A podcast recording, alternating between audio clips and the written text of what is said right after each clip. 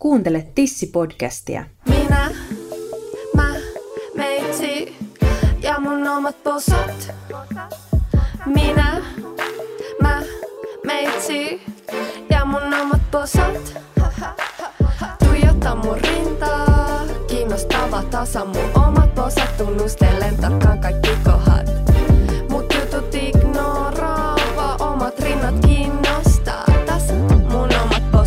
lisää tietoa tunnerintasi.fi. Moikka kaikille kuulijoille. Terveiset tälle Tissi-podcastista. Tänään meillä on aiheena avusteinen omatarkkailu ja minä olen Tunne Rintasi ryn Eeisen ja meillä on tässä pöydän ääressä kaksi vierasta.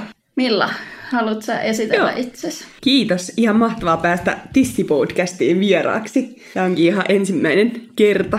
Mä oon tosiaan Ilosen Milla ja mä oon tuolta Tampereelta Voimaa seksuaalisuudesta hankkeen hankepäällikkönä työskentelen ja meillä on tällainen kolmevuotinen kehittämishanke ollut Aspassa meillä ja nyt viimeistä vuotta sitten viedään ja, ja tota, seksuaaliterveyttä edistetään ja ylipäätään sellaista myönteistä minäkuvaa ja itsetuntemusta ja sellaista, että ihmiset osaisivat niin kuin ilmaista omia tarpeitaan ja toiveitaan seksuaalisuuteen liittyen ja ylipäätään vaikka siihen omaan identiteettiinsä ja sukupuoleensa ja sellaiseen niin kuin minään liittyen. Ja jos tissit ei liity minään, niin, niin mikä sitten liittyy minään? että kyllä se on aika henkilökohtainen ja yksilöllinen asia. Yes, kiitos Milla ja tervetuloa. Kiitos. Ja sitten meillä on täällä Riikka. Joo, Seppälä Riikka kanssa Tampereella, niin kuin Millakin, ja toimin voimaa seksuaalisuudesta hankkeen kokemustoimijana. Et mulla on itsellä CP-vamma ja sitten sitä kautta käynyt paljon puhumassa just ulkonäön merkityksestä omaan minäkuvaan ja henkiseen hyvinvointiin ja voimaannuttamiseen. Ja sitten koska ulkonäkö on ollut mulle semmoinen tulokulma aina näistä asioista vähän, niin sitten päädyin myös tänne Tissi-podcastiin puhumaan. Kiva olla täällä. Kiitos Riikka. Mm. Joo, ja te kuulijat ette varmaan tosiaan nyt sitä pysty havaitsemaan, mutta me tässä pöydän ääressä istumme Riikan kanssa sähköpyörätuoleissamme ja se avusteinen oma tarkkailu koskee meitä molempia, että Kyllä. Mistä tässä tosiaan tämä avusteinen oma tarkkailu on? Meidän Tunnerintasi ry ja sitten Aspan voimaa seksuaalisuudesta hankkeen tällainen yhteisprojekti. Ja voitaisiin puhua siitä, mistä tässä on kyse. Haluatko Milla kertoa? No varmaan siis alun perin lähti ajatus siitä, että jokaisella ihmisellä on oikeus huolehtia siitä omasta rintaterveydestään. Ja se oikeus koskee myös vammaisia ihmisiä tai toimintakyvyltään erilaisia ihmisiä. Se ei ole mitenkään etuoikeus tai se ei ole mitään sellaista ylimääräistä tai luksusta, vaan se voisi olla ihan arkipäiväistä. Se voisi olla osa asumispalveluja tai osa henkilökohtaista apua osa sitä palvelujärjestelmää, missä me eletään. Ja sitten me lähdettiinkin vähän pohtimaan, että no miten sitä avusteista omatarkkailua voitaisiin lähteä sitten toteuttaa ja tekemään. Ja siihen liittyy monenlaisia kysymyksiä. Eettisiä kysymyksiä ja oman arvon tuntoon liittyviä kysymyksiä, myös itsemäärittelyyn ja itsemääräämiseen liittyviä, että ei olla mitenkään sellaisen toisaalta kovin helpon asian äärellä. Tähän tota liittyy tai antaa pohjaa tällainen kuin YK on vammaissopimus. Haluatko kertoa, mitkä pointit siitä Joo. on tässä pohja-ajatuksena meillä? Kyllä. Jotenkin, kuten meidän tämä Voimaa seksuaalisuudesta hankekin, niin myös tämä yhteistyö, tämä avusteisen omatarkkailun kehittäminen on pitkälti niin kuin ihmisoikeusperusteista. Ja se, että YK vammaissopimus, siellä on esimerkiksi artikla terveys, joka oikeuttaa ihan siihen parhaaseen mahdolliseen terveyden tasoon ilman mitään syrjintää vammaisuuden perusteella. Ja siinä kyseisessä artiklassa on mainittu sellainenkin, että, että vammaisilla henkilöillä on yhdenvertainen oikeus sukupuolisensitiivisiin palveluihin, maksuttomiin tai kohtuuhintaisiin palveluihin ja ennen kaikkea sitten sellaiseen niin kuin varhaiseen tunnistamiseen ja puuttumiseen, että jotenkin näkisin, että juuri tämä artikla ja tämä kohta niin kuin oikeuttaa myös ja luo perustan sille rintojen omatarkkailulle ja sen toteuttamiselle myös avusteisesti. Rinta- ja tarkkailussa siis tosiaan on se yksi tärkeä tarkoitus, miksi sitä tosiaan tehdään, niin on juuri se, että, että se mahdollinen rintasyöpä löytyy sieltä sitten varhaisessa vaiheessa, mikä auttaa sitten hoitamaan sitä ja ne hoidot on, on sitten kevyemmät ja nopeammat myös halvemmat silloin. Että mm. Mitä varhaisemmassa vaiheessa löytyy, niin sitä helpompi se on hoitaa. Niin tosiaan rintojen omatarkkailussa se tärkein kohta on tosiaan se, että se, että se mahdollinen rintasyöpä löytyy mahdollisimman varhaisessa vaiheessa ja on sitä mukaan myös helpompi hoitaa. Mutta pitäisikö meidän ihan lukea tämä määritelmä tästä avusteisesta omatarkkailusta, mm-hmm. mitä meillä on tähän kirjattu? Mm-hmm. Avusteisesta omatarkkailusta puhutaan silloin, kun henkilö ei pysty tarkkailemaan rintojaan tai rintakehäänsä itsenäisesti tai tarvitsee johonkin tarkkailun vaiheeseen toisen henkilön apua. Tämä rintojen omatarkkailu voi olla haasteellista tai mahdotonta monista eri syistä. Kyllä. Jos miettii vaikka näitä syitä, niin voi olla vaikka sellaistakin, että esimerkiksi fyysisesti vammainen henkilö niin ei vaikka ylety sinne rintakehän alueelle tai ei pysty hallitsemaan vaikka käsien motoriikkaa, jos on vaikka pakkoliikkeitä tai muuta motorista haastetta. Tai sitten toisaalta ihan yhtä lailla, että vaikka ei pysty niin tekemään näköhavaintoja siitä, että onko siinä rinnoissa tai rintakehällä tapahtunut muutoksia. Ja sitten kuvitella, että paljon on varmaan myös sellaista esimerkiksi kognitiivisen puolen vammaisuutta tai vammoja, että esimerkiksi se oma tarkkailu unohtuu, että en muistakaan tehdä sitä tai tarvii vähän muistuttelua siihen, että nyt toistaa se aika kuukaudesta, kun voisi tätä toteuttaa. Tai sitten se voi olla jopa sellaista noloa tai vähän sellaista, että pitääkö mun nyt se tehdä tai miten se tapahtuu tai että siihen voi tarvita vähän sellaista psykososiaalista tukea myös siihen asiaan. Ja sitten varmaan on ihmisiä myös, keillä on ihan siis sellaisia traumoja väärin katsotuksi tulemisesta tai jotenkin, että on arvosteltu ulkonäköä vaikka tai mitä se sitten onkaan tai että on kosketettu väärin, niin se voi olla tosi vaikeaa sen oman kehon koskeminenkin ylipäätään. Haluatko Reikka kertoa, että millaisia kokemuksia sulla on kosketuksesta?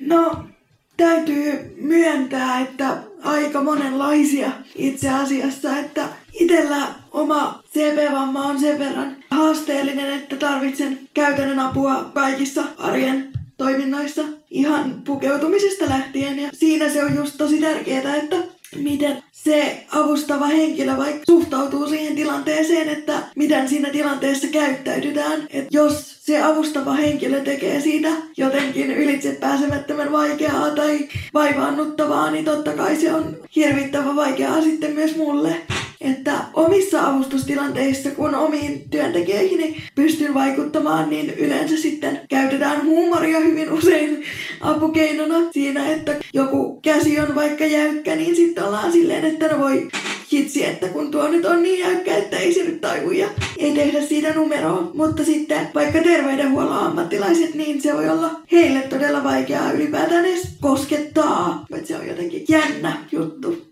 Tosi mielenkiintoista. Siinä mielessä, että voisi ajatella, että henkilö, joka on saanut terveydenhuoltoalan koulutuksen, niin että olisi helppo koskettaa. Onko siinä joku pelko tai että näkee sen asiakkaan ehkä erilaisena ja sit mm. ei uskalla tai osaa tai mm. pelkää, että ei uskalla, ei osaa tehdä mitään vaikka. Voisihan sitä kysyä, että hei. Mm. Tietämättömyyttähän se mm. varmaan tosi usein on, mutta sitten sehän on tavallaan tosi absurdi ajatus, kun puhutaan vaikka lääkäristä, terveydenhuoltoalan ammattilaisesta, että hän ei tiedä, jos vaikka potilaan perustila on CP-vamma, että miten siihen tulee suhtautua. Mm. Niin, ja voiko se olla sitäkin, että tavallaan vammaisuudestahan ei kovin paljon puhuta koulutuksessa. Puhutaan kyllä sairauksista, mutta se vammaisuus on asia erikseen. Kyllä me käytetään myös paljon huumoria monenlaisissa tilanteissa, että se on niin ihan, ei tarvitse suhtautua vakavasti siihen, että jotenkin mä toivoisin, että tässä avusteisessa omatarkkailussakin, niin että siitä ei tulisi sellainen haudan vakava tutkimus tai sellainen, mihin pitää vakavoitua, että sitähän voi tehdä vaikka siinä yhteydessä, kun käy vaikka suihkussa tai kun vaihtaa paitaa tai vaatteita. Vielä tuli mieleen kosketuksesta myös, että minkälaisesta kosketuksesta on kyse tässä avusteisessa omatarkkailussa. Kun on monenlaista kosketusta, jos, jos pelisäännöt ei ole selvillä, niin toinenhan saattaa heti ymmärtää, että no nyt tässä on eroottista kosketusta kyseessä ja ahaa, nyt päästään vähän hipelöimään. Toisaalta se ei ole myöskään mun mielestä lääketieteellistä kosketusta tai sellaista tutkimista. Että voisiko se ollakin sellaista jotenkin terveyttä edistävää kosketusta? Ei se oikein ole edes tutkimustakaan, vaan se on just sitä tarkkailua. Niin ja nimenomaan kun se avustajan ei tarvi olla terveydenalan ammattilainen, niin kuin omatarkkailussakin sitä tekee sitten henkilö itse, niin, niin sitten se voi olla kuka tahansa, joka sit osaa tehdä sen. Niin mm. siihen, siihen ei sitten tosiaan kuulu mikään diagnosointi. Että se diagnoosin tosiaan antaa sitten lääkäri, että jos sieltä löytyy jotain epäilyttävää, niin mm. minkä jälkeen sitten kannattaa tietysti olla yhteydessä lääkäriin. Onko teillä jotain ajatuksia, ketkä ovat sellaiset ihmiset, ketä siihen voisi pyytää? Niin, no omalla kohdalla mun henkilökohtaiset avustajat, jotka siinä avustaa, koska heidän työtehtäviin se kuuluu kaikki se, mitä mä en pysty itse toteuttamaan, niin se on heidän tehtävä auttaa siinä. Hmm. Kyllä. Mä jotenkin toivoisin, että tämä oma tarkkailu voisi tulla osaksi myös asumisen palveluja sillä tavalla, että siltä asumispalvelutyöntekijältä voisi pyytää apua oma tarkkailuun. Ja jotenkin vielä niin, että syntyisi luottamuksellinen suhde vaikka jonkun tai joidenkin työntekijöiden kanssa. Että silloinhan siinä sitten pystyisi seuraamaan sitä muutosta myöskin, jos olisi sama työntekijä vaikka, joka useamman kerran toteuttaisi tätä avustettua omatarkkailua. Ja jotenkin, että se kynnys olisi mahdollisimman matala. Eli se mun mielestä pitäisi silloin saada asumispalveluiden perehdytykseen, työntekijöiden perehdytykseen. Se pitäisi saada osaksi sitä palvelujärjestelmää, esimerkiksi kirjauskäytäntöjä. Että se olisi aivan sellainen niin kuin jokapäiväinen asia, samoin kuin vaikka, että avustin asiakkaan vessaan tai laitettiin ruokaa tai käytiin ulkoilemassa, niin se voisi olla aivan samankaltainen asia. Kun miettii muita omatarkkailuita, vaikka ihonmuutosten omatarkkailuun, niin onko sellaisten osalta mitään vakiintunutta käytäntöä asumispalveluissa vai onko tämäkin ihan uusi? Mm, se varmaan riippuu, jos on jotain haastetta tai problematiikkaa sillä saralla, mm. niin totta kai sitten seurataan varmaan jotain haavanhoitoa tai muuta. Mm. Se ihan muutostenkin seuraaminen on samanlaista, että sitä pitäisi tehdä niin, kuin, niin mm. paljon kuin me ollaan aurinkossa esimerkiksi, niin, mm. niin aina senkin yhdäytessä ja sitten ihankin muuttuu. Mm. Musta tuntuu jotenkin, että sitä on hirvittävän vähän niin kuin ylipäätään mistään tämmöisestä mitään ohjeistuksia missään. Ja toi, mitä Milla sanoi, että se voisi olla hyvä ajatus, että siihen opastettaisikin vaikka vaan ihan muutama työntekijä, jotka sitten aina niin kuin toteuttaa sitä. Koska onhan siinä myös sekin, että voiko kaikkia työntekijöitä välttämättä edes velvoittaa tekemään sitä. Joku voi kokea sen epämiellyttäväksi tai, tai jopa ehkä ahdistavaksi. Niin tavallaan sit pitää punnita myös niitä asioita. Kyllä, ja jotenkin tosi tärkeänä pidän sitä, että henkilö, kuka pyytää apua siihen omatarkkailuun, että hän saa määritellä, kuka häntä tulee avustamaan. Että se on tosi merkityksellistä. Siinä voi olla esimerkiksi sillä sukupuolella väliä, mitä sukupuolta tämä avustaja on tai sitten niin kuin monenlaisilla, ihan vaikka henkilökemia-asioillakin voi olla merkitystä siinä, että kuka saa tulla mun lähelle, kuka saa koskea mua hyvin yksityisiin arkoihin paikkoihin.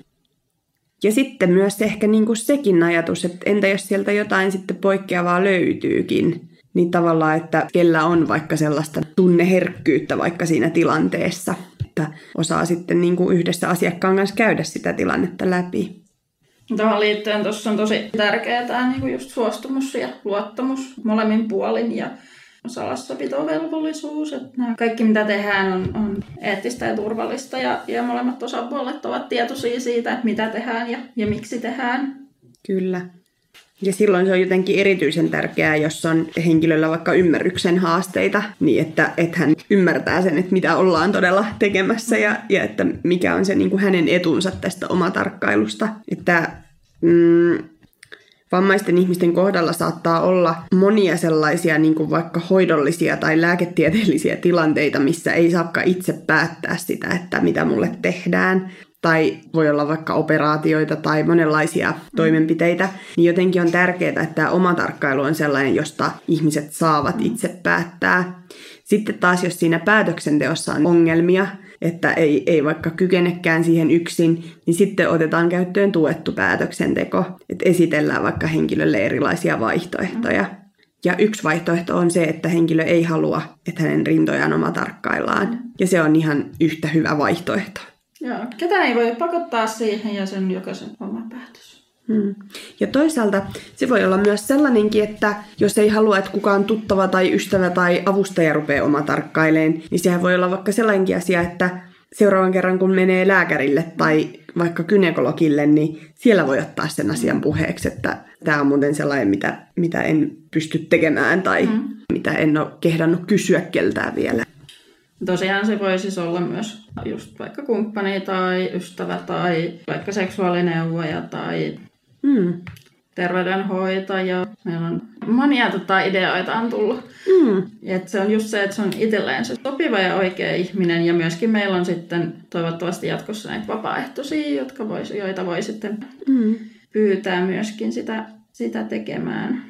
Joo, me on nähnytkin, teillä on ollut tunnerintasi vapaaehtoisia monissa tapahtumissa ja messuilla ja muuta. Ja jotenkin mä oon jutellut monta kertaa vapaaehtoisten mm. kanssa ja ollut kauhean innostavaa se, että he ovat kohdanneet yhdenvertaisesti ja niin kuin ajatelleet, että tässä on nyt tämän ikäisestä aikuisesta naisesta kyse, että, että ihan hyvin voidaan jutella mm. tästä asiasta eikä ollut mitään sellaista lässytysmeininkiä, että, että siinä jotenkin on otettu ihan vakavasti tämä asia. Ja sitten jotenkin käynyt mielessäkin siinä, että voisiko se jopa olla se tilanne, missä voisi yhteisellä sopimuksella myös tarkkailla ne rinnat, että se on hyvä idea tämä.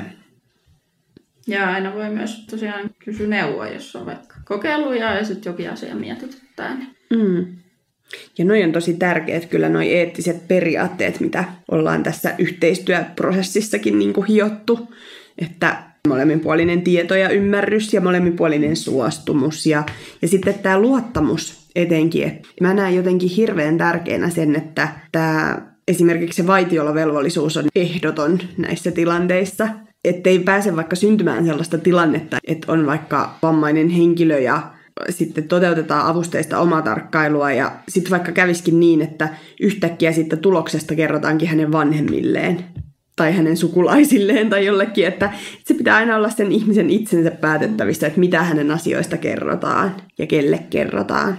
Se on jotenkin tosi tärkeää. Toisaalta myös sekin, että toteuttaako se tila sitä yksityisyyttä. Tai se, että, että onko se sellainen tila, että siellä ei ole koko asumispaikka vaikka kuulemassa, että mitä siellä tehdään tai, tai muuta. Että, että se on sellainen rauhallinen tila.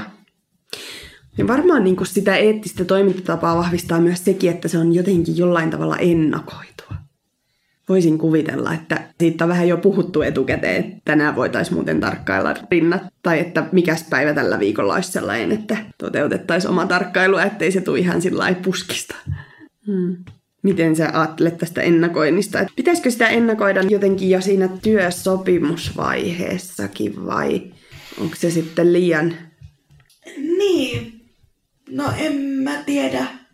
Silleen jos itse ajattelen työnantajan näkökulmasta, niin kun olen siis avustajieni työnantaja, että en mä niin kuin välttämättä sitä soppariin asti kirjoittaisi, mutta että se olisi kyllä yksi niistä asioista, mistä sitten aika siinä alkuvaiheessa keskustellaan. Ihan samalla tavalla kuin keskustellaan muista vaikka seksuaalisuuden aspekteista tai parisuhteista tai muista, että miten ne vaikuttaa sitten siihen työnkuvaan, niin siihen sitten samaan pakettiin ympäisin ne asiat. Tuossa oli, kun meillä oli niitä yhteisiä työpajoja, niin tuli hyvin selkeästi esiin, mitä, miten jotkut toivoivat, että oma tarkkailuavustaja on se sama, joka avustaa kaikessa muussa päivittäisessä. Ja mm. jotkut halus päinvastoin, että se on nimenomaan joku ulkopuolinen, joka tekee sitä, että tässä on mm. erilaisia tota, toivomuksia tämän suhteen. Ja tuossahan se just näkyy, että kaikki henkilökohtaisen avun käyttäjät tai jotka muuten tarvii apua arjen toiminnoissa, niin ei todellakaan ole samanlaisia. Et se, mikä toimii mulla, ei todellakaan toimi jollain muulla. Mm. Se on hyvä muistaa. Mm. Tässäkin olemme yksilöitä. Kyllä. Mainittiin tässä jo tämä lääkärissä tai gynekologilla rintojen tutkiminen. Niin, voisi puhua tästä tuota seulontamammografiasta kanssa vielä. Mm. Eli tosiaan tällä hetkellä Suomessa kaikki 50-69-vuotiaat naiset saavat kahden vuoden välein kutsurintojen röntgenkuvaukseen, eli siihen mammografiaan. Niin miten tota, toteutuuko tämä? Osaatko sanoa, että miten tässä, niin kuin vaikka henkilöt, jotka tarvitsevat tätä avusteista omatarkkailuun, niin mitä veikkaat, käykö he Mm. mammografiassa. Tässä on mun mielestä ollut aika isoja puutteita. Meidän hanketyönkin aikana on tullut esiin sellaisia, että ensinnäkin vaikka pohditaan sitä, että millä pääsen sinne tutkimuspaikalle, onko se Kela-taksi vai onko se kunnan maksama kyyti vai kuka sen maksaa. Toisaalta monet on pienituloisia vammaisväestöstä. Jos Kelataksin omavastuut ei ole vaikka vielä täyttynyt, niin se yksi matka edessuntakainen maksaa niin kuin 50 euroa. Et siinä mielessä ei olla kauhean yhdenvertaisessa asemassa sitten vammattomiin nähden. Toisaalta sekin, että kenen kanssa sinne mennään, että lähdetäänkö oman avustajan kanssa, saadaanko siihen lisää avustajatunteja, jos on vähän tunteja, tai että nämä on monia sellaisia arjen niin kuin, haasteita, mitkä siinä varmaan vaikuttaa. Itse tutkimus sinänsä varmasti onnistuu, että no, minullakin on kokemuksia mammografiasta, niin se onnistui ihan kätevästi, että pyörätuolilla pääsi lähelle sitä laitetta ja oli tota, ihan aikaa siihen, että etsittiin sellainen sopiva asento ja se oli ihan kyllä sellainen mahdollinen, että vaikka aluksi jännitti, että toteutuukohan tämä ja miten se onnistuu, mutta, mutta tota, sekin on tietenkin yksilöllistä, että en mene missään nimessä sanoon, että kaikkien kohdalla onnistuisi yhtä hyvin. Mutta tämä on kyllä sellainen, mitä, mihin pitäisi ihan valtakunnallisestikin kiinnittää huomioon, että koska sitten taas on tutkimustuloksia siitä, että esimerkiksi Pohjoismaissa ollut, että fyysisesti vammaiset naiset käyvät vähemmän näissä joukkoseulonnoissa. Mm-hmm. Ja, ja se on huolestuttava asia, jos on tietty väestöryhmä, joka toistuvasti marginalisoituu ja syrjäytyy tästä tutkimuksesta. Ja tämä on sellainen, kun kuvauslaitteet on röntgenlaitteet ja ne on niin isoja, niitä ei voi niinku tuoda mihinkään, kun joissain tapauksissa voisi mm. tuoda jotain sinne tota, asiakkaan luo, mutta tässä se ei niin millään onnistu. Pitää saada se asiakas sinne, sinne paikan päälle, mutta mä uskon kyllä, että aika monilla se jää siihen kiinni, että, tai siitä riippuu, että, että miten sinne pääsee ja miten se pääsee mm. pois. Että se, on, se yksikin matka voi olla sitten jostain muusta tärkeästä pois. Mm. Ja sellainenkin ongelma on tullut muutamia kertoja esille, että jos henkilö vaikka asuu tietyllä paikkakunnalla, mutta sitten hänen kirjansa on niiden vammaispalveluiden takia jossain vaikka 300 kilometrin päässä toisella paikkakunnalla, niin sitten oletetaan, että hänen pitäisi käydä tässä vaikka mammografiatutkimuksessa siellä ikään kuin maksavan kunnan paikkakunnalla, niin että kuka lähtee sitten sitä tutkimusta varten 300 kilometrin päähän, että se pitäisi olla ehdottomasti neuvoteltavissa sinne asuinpaikkakunnalle se tutkimus. Tosiaan kutsut lähtee kunnittain, eli jokainen kunta kilpailuttaa, että kuka sen mammografian tarjoaa ja sitten tota kunnan ohjeiden mukaan sitten lähetetään näitä kutsuja. Ja tässäkin voi tosiaan olla, että ne ei vaan niin tavoita ne kutsut välttämättä niitä ihmisiä. Tällä hetkellä tietääkseni suurimmassa osassa lähetetään ne kutsut ihan niin kuin postitse, mm. mikä on myös sellainen, että pitäisikö miettiä, että, että voisiko sitten joku sähköinen kutsu mennä tai meneekö ne paperiset kirjeet kaikki oikeisiin mm. paikkoihin perille. Ja sitten mä jotenkin ajattelen, että se olisi kyllä rohkeutta, että siellä kynekologilla vaikka niin kuin ottaisi tämän asian esille sen oma tarkkailun, että taidettiin puhua tästä jo aikaisemminkin tästä asiasta, että sehän voisi olla jopa se lääkäri tai joku muu terveydenhuollon ammattilainen, niin sehän voisi olla jopa yksi avainhenkilö siihen, joka voisi opastaa siihen, että miten voit tutkia rintoja tai miten sun tapauksessa, kun sulla vaikka kädet ei nouse tai on toisenlainen istuma-asento tai muuta, että, että miten se tapahtuu, se rintojen oma tarkkailu sitten. Miltä Riikka susta nämä meidän ohjeet ja, ja periaatteet kuulostaa ja onko sun mielestä tämä toteutettavissa?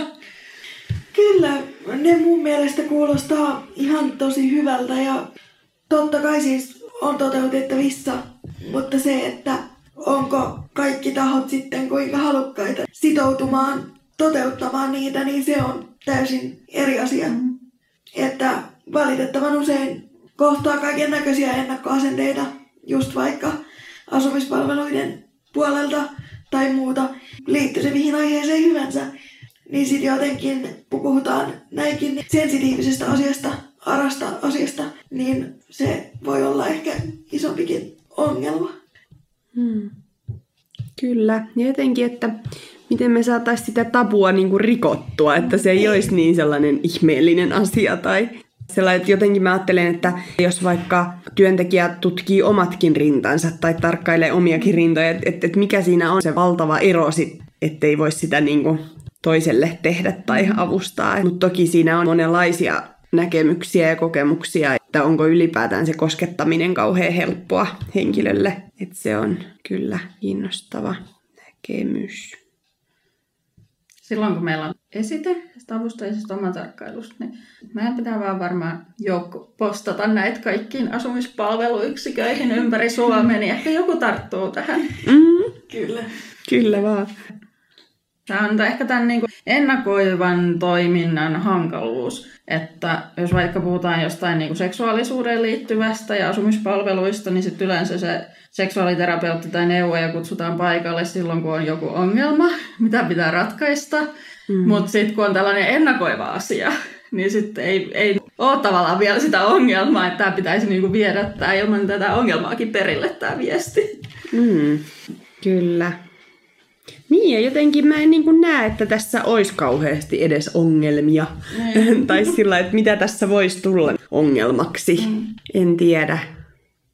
Ehkä jotenkin just se saattaa olla iso riski, jos niin kuin pyritään tietämään enemmän mm. kuin mitä tarvii. Että niin kuin sanoitkin äsken tosi hyvin, että lääkäri tekee aina sen lopullisen vasta diagnoosin tai arvion, että onko tarvetta jatkotutkimuksille, että ei, ei, ei odoteta sellaista keneltäkään. Se olisi liian iso vaade tavallaan siihen.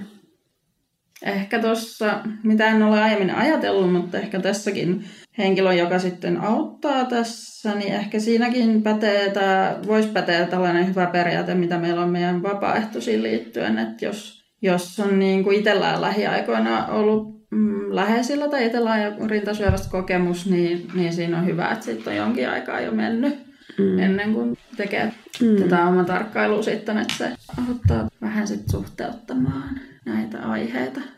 Kyllä. Mielenkiintoinen kysymys on myös tämä, että mihin vammaisen henkilön on helppo pyytää apua ja mihin vaikea pyytää apua. Et se on jotenkin tosi kiinnostavaa. Jos mietitään vaikka itsetyydytystä, niin onko se helpompaa vai vaikeampaa pyytää vaikka siihen apua verrattuna tähän omatarkkailuun? Voiko niitä edes verrata? Tietenkin on ihan eri asioista kyse täysin, mutta onko se esimerkiksi seksuaalisuuden tai seksuaalisten tarpeiden puheeksottaminen kuitenkin asteen vaikeampaa vielä kuin tällainen terveydentilaan liittyvä oma tarkkailu? Miten? Sekin varmaan riippuu henkilöistä ihan. Niin. Niin. No hirveän vaikea itse ottaa kantaa tähän asiaan, kun kuulun niihin henkilöihin, jotka pystyvät hyvinkin avoimesti puhumaan lähes kaikista aiheista mm. tuttujen ja vähän tuntemattomampienkin kanssa. Mutta että niin, se on mielenkiintoinen kysymys. Ja just toi, mitä Milla sanoi aikaisemmin sukupuoliasioista, mm. että se on todella merkityksellistä, kumman sukupuolen edustaja tekee niitä asioita. Että itselläni esimerkiksi on hyvin vaikea työskennellä miespuolisten henkilöiden kanssa. Se on todella vaikeaa. Se on monisyinen asia. Mm. Sellainen, että mä en oikein osaa edes pukea sitä järkevästi sanoiksi, Mm. mistä se edes kumpuaa se tunne, että miesten kanssa on jotenkin haastavampaa ottaa asioita esille tai hoitaa niitä avustustilanteita. Mutta niin se vaan omalla kohdallani on. Kyllä. Ja sitten voin kuvitella, että on paljon myös miesoletettuja asiakkaita, joiden voi olla hankala toimia naisten kanssa. Mm. Tai sillä sitten kun miettii hoitoalaa esimerkiksi, kuinka naisvaltainen se on, niin välillä jotenkin tulee sellainen vähän harmituskin jopa, että se ei välttämättä toteudu heillä se, että saisi valita. Sen tulisi toteutua, että, että tulisi saada valita avustava henkilön sukupuoli. Siitä on antanut ihan oikeusasiamies päätöksen myöskin, tai suosituksen, että näin sen tulee toimia, että henkilö saa itse päättää. Mutta aina se ei käytännössä niin mene, koska sitten on tietty, tietyt vuorolistat ja tietyt työvuorot, tietyt kiiretilanteet ja resurssejen puutteet ja sijaiset ja muut. Et tosi hyvä ajatus ja ihan niin kuin oikeuspohjainen ajatus, että näin sen pitäisi olla, mutta että, että miten se käytännössä pystytään toteuttamaan. Tietenkin henkilökohtaisen avun turvin silloin saa päättää, että Niin, kuka avustaa. Ja sen verran täytyy vielä niin kuin itse omasta kokemuksestani mainita, että kyllä mä oon vuosien varrella mä oon tottunut siihen, että nykyään värjään myös miespuolisten työntekijöiden kanssa. Mutta kyllä mä edelleen huomaan sen hyvin voimakkaasti, että jos mä saan vähänkään vaikuttaa siihen asiaan, niin kyllä mä mieluummin otan samaa sukupuolta olevan henkilön. Kyllä. Kun nostin tämän niin miesasiakkaat esiin, niin eikö se ole sillä tavalla, että rintasyöpä voi tulla myös miehille? Voi tulla joo, ja heillä ei ole sitten joku geenimuunnos vaikka. Mm. Ja usein rintasyövällä altistavat geenimuunnokset voisit liittyä johonkin harvinaissairauteen esimerkiksi, että jos on joku muu sairaus, mm. niin sit siihen liittyy sellaisia geenimuunnoksia, mitkä sitten altistaa myös rintasyövällä. Mm. Et voi tosiaan tulla miehillekin. Mm. Haluatteko vielä lopuksi sanoa jotain? Me ollaan aika hyvin käyty kaikki tärkeimmät jutut läpi. No joo. Mä mietin sellaista vielä, että jos mä olisin vammaisen lapsen äiti tai isä tai huoltaja, ottaisin tämän omatarkkailun puheeksi jo silloin, kun ollaan itsenäistymässä tai ollaan kasvamassa siihen aikuisuuteen. Se olisi jotenkin osoitus siitä, että sä voit huolehtia sun omasta kehosta, sä oot sun oman kehon paras asiantuntija. Usein vammaisten ihmisten kohdalla on sellaisia kokemuksia, että joku muu tietää aina mua paremmin jos mennään vaikka lääkäriin, niin usein kysytään siltä äidiltä, että no miten hän on jaksellut tai kuinka kipeä hän on. Niin, tai sitten just näitä, että sä menet lääkäriin itse, sä tiedät, että missä on vika ja miten sitä tilannetta voisi lievittää. Lääkäri sanoo, että ei hoideta, koska ei ole ongelmaa, vaikka ongelma on ilmiselvä. Hmm. Mm. Ja kaksi viikkoa sen jälkeen henkilö on sairaalassa hoidettavana. Siitä syystä, jonka henkilö on itse maininnut muutama viikko aikaisemmin. Niin tavallaan, että ei luoteta siihen niin kuin omaan asiantuntijuuteen tilanteessa. Mm. Tai sitten kaikki ongelmat johtuu siitä, että on vaikka pyörätuolista. niin, niin. Nuha, nuhakin on siitä, siitä, siitä johtuu. Niin, kyllä. Mutta se ajatus jotenkin, että just vaikka vanhemmat opettaa tai tuo tämän oma tarkkailu esiin, koska mm. tosiaan se rintasyöpäriski tulee heti, kun se rintaan on mm. tätä kehittynyt, niin se on ihan hyvä ajatus. Me ollaan lähinnä sitä nyt terkkareiden kautta ja, ja terveystiedon opettajien kautta tätä pieneet toiselle asteelle eteenpäin, mutta et, et, et, hyvin se voi tulla kotoa ja mm. näissä meidän kouluvierailuissa aina jos puhutaan, että vaikka se ei koski sua itseään nuorempana vielä, niin se voi koskea sun äiti tai tuttua mm. tai jotain sukulaista, jolla on ollut rintasyöpä, niin se tietää, mistä on kyse ja, mm. ja miten siihen suhtautuu ja miten siitä puhua ja Kyllä. Ja se varmaan just tähänkin asiaan kasvaminen, niin se jotenkin kasvattaa myös sitä oman arvon tuntoa, jota tietenkin toivoisin kaikille. Ja se on helpompi muistaa, kun se oppii nuorempi. Kyllä. Niin, kyllä. Hei, kiitos tosi tosi paljon, että tulitte tänne Tampereelta asti mm-hmm. juttelemaan. Oli tosi kiva kuulla teidän ajatuksia. Kiitos. Oli tosi mukava tulla. Kiitos, oli mielenkiintoista. Kyllä. Tissipodcastin tarjoaa Tunne rintasi ry. Kun oikein yrittää ja onnistuu, tuntuu tissiltä –